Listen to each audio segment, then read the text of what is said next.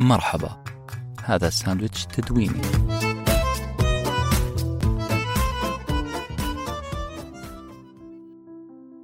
مساء الخير. مرة من المرات كان في شخص ماشي بأقدامه وبخطوات واثقة تجاه الشرق. الرجل يمشي بكل سعادة وابتسامته شاقة وجهه لأنه في باله قاعد يقترب من وجهته اللي يبغاها في الشرق طبعا. لكن في الحقيقة هذا الشخص لن يصل أبدا لأنه هو بكل بساطة قاعد يمشي فوق سطح سفينة ضخمة والسفينة بكبرها تتجه ناحية الغرب. هذا الشخص هو أنا وأنت.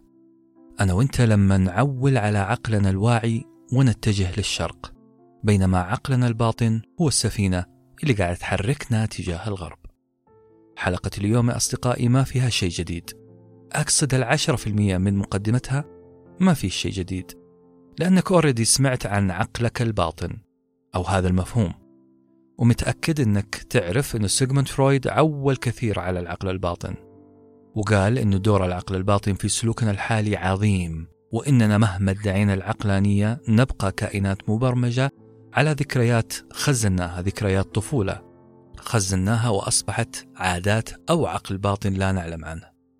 لكن الجديد اليوم هو أنه سيغموند فرويد هو أول وأفضل من ربط بين العقل الباطن والكبت والكبت الجنسي بالتحديد.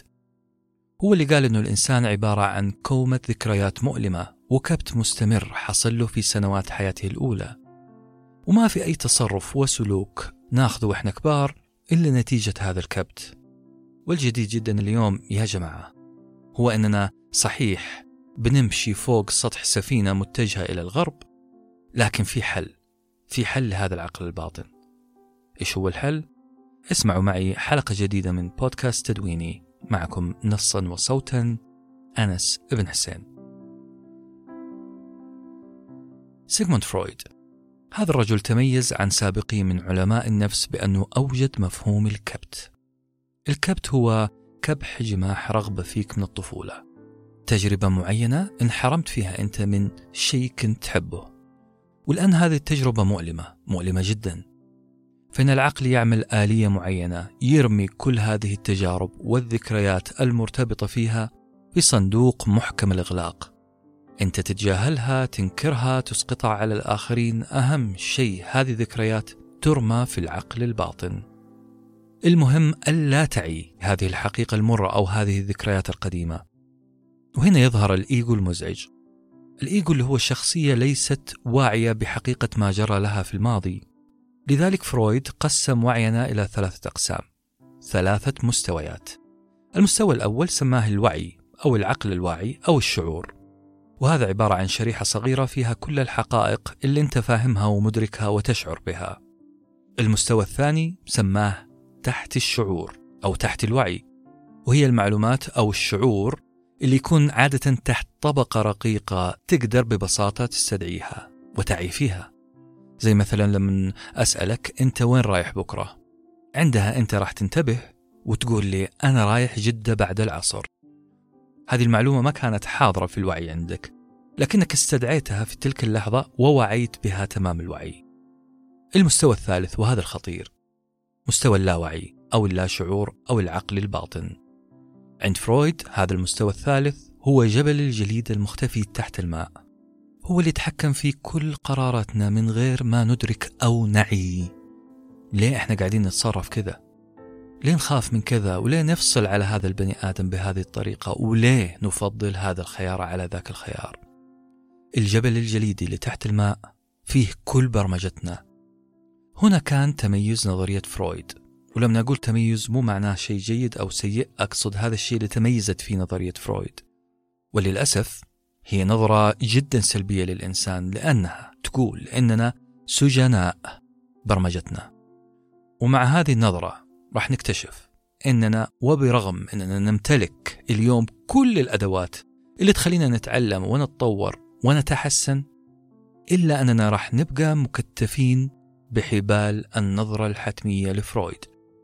إحنا عبارة عن تشكيلة عقد من الطفولة. إيش يفيدني مليون موقع تعلم وأنا حكم علي ببرمجة ما راح توصلني للي أتمناه. أنا ما راح أصير الشخص اللي أبغاه بل أنا تبرمجت بهذه الطريقة.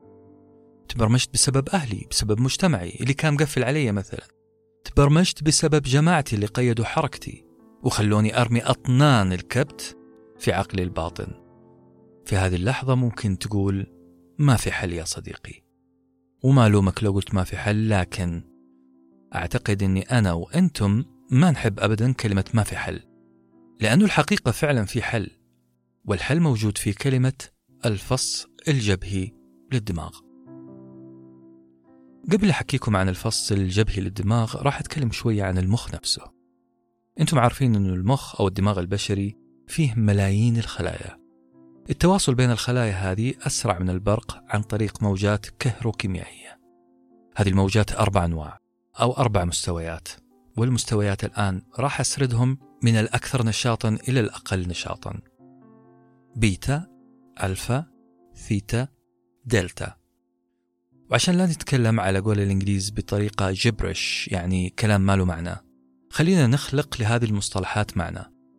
بيتا هي موجات منخفضة سريعة جدا وتشتغل لما أبدأ أفكر تفكير عميق أو أحلل مثلا أو أخذ قرارات. هنا تبدأ موجات بيتا. أما موجات ألفا فهي موجات أبطأ شوية من اللي قبلها وتبدأ لما ننتهي من مهمة فكرية. ونبغى نرتاح شوية نتأمل مثلا في السقف. تبدأ تشتغل موجات ألفا. أما موجات الثيتا فهي أبطأ من اللي قبلها. وتشتغل لما نعمل meditation وما نفكر في أي شيء. ونبدأ ندخل مرحلة خيالات بسيطة. أما الأخيرة اللي هي موجات دلتا فهي تقريبا تشتغل وأنت نايم. وهذا ترتيب الموجات بحسب النشاط العقلي المنطقي. كل ما نزلنا في الموجات كل ما قلت سرعة هذه الموجات وقل معها التفكير المنطقي. طيب خلونا نرجع للفص الأمامي. الفص الأمامي شغال معايا ومعاك زي اللوز طالما إحنا تعدينا سبع سنوات. ما أعتقد في واحد أقل من سبع سنوات قاعد يسمعني الآن. لكن الطفل اللي عايش عالم ال la la land العالم الوردي الخيالي العالم اللي الناس فيه كلهم طيبين والدنيا عال العال. هذا الطفل عايش على موجات الثيتا والدلتا الأقل منطقية الأقل تفكير لأنه الطفل لسه ما شغل الفص الجبهي الأمامي. وهنا تقدر تفهم ليه الأب اللي أتعبت الديون أكتافه وداخل البيت مهموم هم شديد جدا قاعد يفكر تفكير منطقي في وضعه الحالي. إذا دخل البيت مستحيل يستجيب لابنه اللي قاعد يطالبه بشراء لعبة جديدة. الأب في عالم من الموجات المنطقية موجات البيتا. الابن يسبح في موجات خيالية. وإذا حصل وأصر الابن كما هو المتوقع أصر الابن على اللعبة. البيتا الأبوية حتشتغل ويصرخ في ابنه أنا ما راح أشتري لك لعبة. أنت ما سويت شيء يستاهل عشان أشتري لك شيء. الأب على باله أنه الابن حيفهم أنه شغال بموجات البيتا أنه قاعد يفكر تفكير منطقي. لكن أؤكد لكم أنه الابن دخل الميل الأول في رحلة أنه يكون فكرته عن نفسه. فكرة الطفل عن نفسه تتكون برأي الآخرين فيه بل رأي أقرب الناس له خاصة إذا قال له أنت ما تستاهل أنا أعطيك شيء. أصدقائي صديقاتي ملاحظين كيف أنه هذا المثال يشبه الكلام اللي قلناه في البداية عن فرويد؟ حصل كبت معين للطفل. حيدفن هذه الحقيقة في عقله الباطن في الصندوق الأسود الخطير. مهما حاول هذا الطفل مستقبلا إنه يقنع نفسه إنه يستاهل ينعطى شيء جيد لا سيبقى مصر إنه ما يستاهل أي جائزة. لأنه ابن غير جيد في الغالب. وهنا تحصل المشكلة الأكبر اللي تواجهنا كلنا كبشر. أصعب مهمة نعملها هي تجاوز ارائنا حول أنفسنا. وهذه الآراء طبعا انبنت بآراء الآخرين فينا وخاصة أقرب الناس لنا اللي نحبهم واللي المفروض يعطونا أكبر كمية من الحب. الرأي اللي انقال في الطفولة سيسكن ويستكن داخل عقلنا الباطن. كذلك إحنا كائنات نعيش على العادات. إحنا نكون عادات بالأصح يعني آلية العقل أنه يحاول يوفر لك طاقة تفكير في أشياء كثيرة. لذلك هو يحول شوية سلوكيات أو تفكير معين إلى شيء مبرمج نسويه بدون وعي بدون تفكير بدون تعب. لو عودت نفسك على الكسل مثلا فالكسل راح يصير عادة. العقل يبدأ يتعامل معه كسلوك متكرر مرغوب وينقله من الفص الأمامي إلى الفص المتوسط اللي هو مخزن العادات. اللي حاول أقوله هنا إنه بعض السلوكيات الخاطئة مع تكرارها. المخ يبدأ يقول خلاص. هذه لازم تتحول من مكتب التفكير المنطقي اللي هو الفص الأمامي إلى مكتب اللا تفكير أو مكتب العادات أو بشكل أدق العقل الباطن. أنت عقلك الباطن قاعد يسيرك. نيجي لأخطر نقطة في حلقتنا اليوم ومعها راح يكون ختام الحلقة. خطر البيئة اللي أنت عايش فيها. خلينا نقولها على بلاطة. البيئة حولك راح تغلبك لو. ركزوا لي مع لو. البيئة راح تغلبك حتما لو ما أقلمت نفسك للتعامل مع أخطارها وقوتها. وخليني أعطيكم مثال يوضح الصورة. تخيل نفسك تعيش في القارة المتجمدة شمالا أو جنوبا. مو بكيفك تقول أبغى ألبس نص كم. ما ينفع هنا أنك تقول أنا أستطيع وأنا وأنا. خيارك الطبيعي هنا أنك تلبس شيء ثقيل وتدفي نفسك وتشرب مشروبات ساخنة وتاكل كويس وإلا فالبيئة غالبتك غالبتك. قس هذا الشيء على كل ضغوطات الحياة كل ضغوطات البيئة اللي أنت عايشها. لو ما تأقلمت معها أو أقلمت نفسك عشان تاخذ اللي تبغاه منها فالبيئة راح تغلبك. البيئة راح تغلبك لو ما قدرت تصفح نفسك وتتحايل على قوتها. ومن أمثلة البيئة اللي حولنا الإعلام. تأثير الإعلام فيك. الواقع يقول أنه 90% من الجرائد ومواقع الأخبار والحسابات الإخبارية 90% من أخبارهم هي أخبار سلبية. لأن الأخبار السلبية تجذب الانتباه. الخبر السيء على قولهم هو خبر جيد. جيد طبعا بالنسبة لمالك الصحيفة لأنه راح يبيع. وهو راح يبيع لأنه يلعب على تحفيز جزء آخر من دماغك اسمه الأميجدالا. هذا الجزء يعمل زي الكشاف. كشاف يركز على مجموعة بضايع أمامه أو أخبار أمامه ويدور على أسوأ وأخطر خبر فيهم.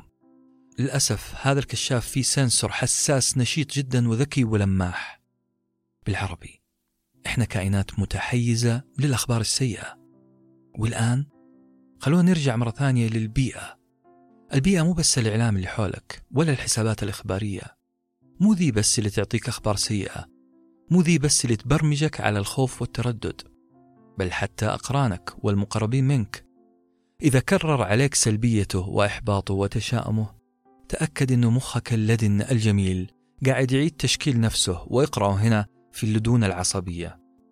راح يعيد تشكيل نفسه عشان يصبح أو تصبح أنت شخصيا شخص سلبي محبط متشائم البيئة أقوى منك لو ما تحركت وأقلمت نفسك لحماية نفسك من هذه البيئة السلبية. وأخيرا أعتقد أننا وصلنا للمعادلة الصحيحة. إحنا كائنات تبرمج سلوكياتها المتكررة وتحولها لعادات. هذه العادات هي محرك خفي يخلينا نتصرف بدون وعي. إحنا كائنات في معركة مع بيئة أقوى مننا. إحنا كائنات تجذبنا الأخبار السيئة لأننا مفطورين على ملاحظة الخطر والهرب منه. لكن المشكلة الحقيقية لو كل هذه العوامل بدأت تبني عقل لا واعي خفي سلبي متشائم متردد. كيف راح تكون ثقتي في نفسي؟ متخيلين حجم العذاب اللي راح أعذبه نفسي؟ الحل. في أن تعي. كلمة واحدة تعي. لازم تعي بعقلك الباطن وخطورة عقلك الباطن. وأنه تشكل من الطفولة ولا زال يتشكل إلى اليوم. الوعي هذا راح يخلينا نعرف نختار من نصادق من نحاور ماذا نشاهد ماذا نقرأ. من دون الوعي بالسلبيات حولنا واللي تعمل على برمجة عقلنا الباطن فنحن على سفينة تتجه عكس اتجاه مشيتنا. باختصار أصدقائي نقول الوعي قوة. شكر جزيل لبيتر سيج اللي كان مرجع رئيسي لهذه المادة. تجدون رابط اليوتيوب الخاص بكلمة بيتر سيج في هذا الموضوع في وصف الحلقة. كان معكم أنس ابن حسين. وبودكاست تدويني وفي أمان الله.